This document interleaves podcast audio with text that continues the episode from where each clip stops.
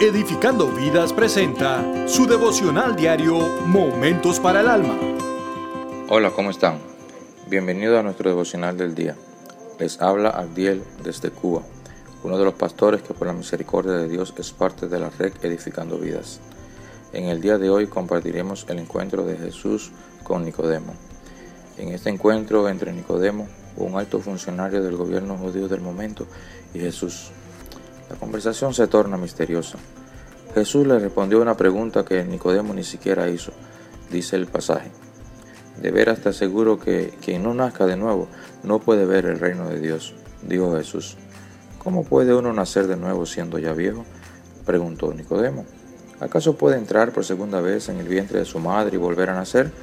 Yo te aseguro que quien no nazca de agua y del Espíritu no puede entrar en el reino de Dios, respondió Jesús. Lo que nace del cuerpo es cuerpo, lo que nace del espíritu es espíritu. No te sorprendas de que te haya dicho, tiene que nacer de nuevo. El viento sopla por donde quiere y lo oyes silbar, aunque ignoras de dónde viene y a dónde va. Lo mismo pasa con todo el que nace del espíritu. Juan 3, 3 al 8. Jesús leyó el corazón de Nicodemo y fue directo al meollo del asunto. Su necesidad por transformación espiritual en el idioma original, la frase nazca de nuevo significa más profundamente nazca de lo alto, de Dios. Pero en su mente limitada por su humanidad, Nicodemo no logra entenderlo. El nacimiento al que Jesús se refiere es algo espiritual, pero Nicodemo lo interpreta como algo físico. Jesús se refiere no al agua literal, sino a la necesidad de purificación y limpieza, y el Espíritu como a la transformación y renovación al poner nuestra confianza en el Hijo de Dios. Al igual que Nicodemo, muchas veces nosotros mismos limitamos la vida espiritual que tenemos en Jesús, tratando de explicarlo de forma natural o limitando a las reglas naturales. Tome un momento y piense en esto. Medite en esto.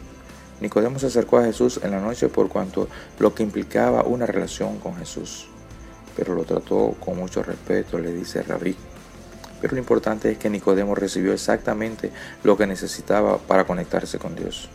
Por ello no importa dónde usted esté en este preciso momento, no importa por la escena de la vida que estés pasando, Dios conoce tu corazón y tiene la respuesta indicada para ti en el momento preciso en que estás.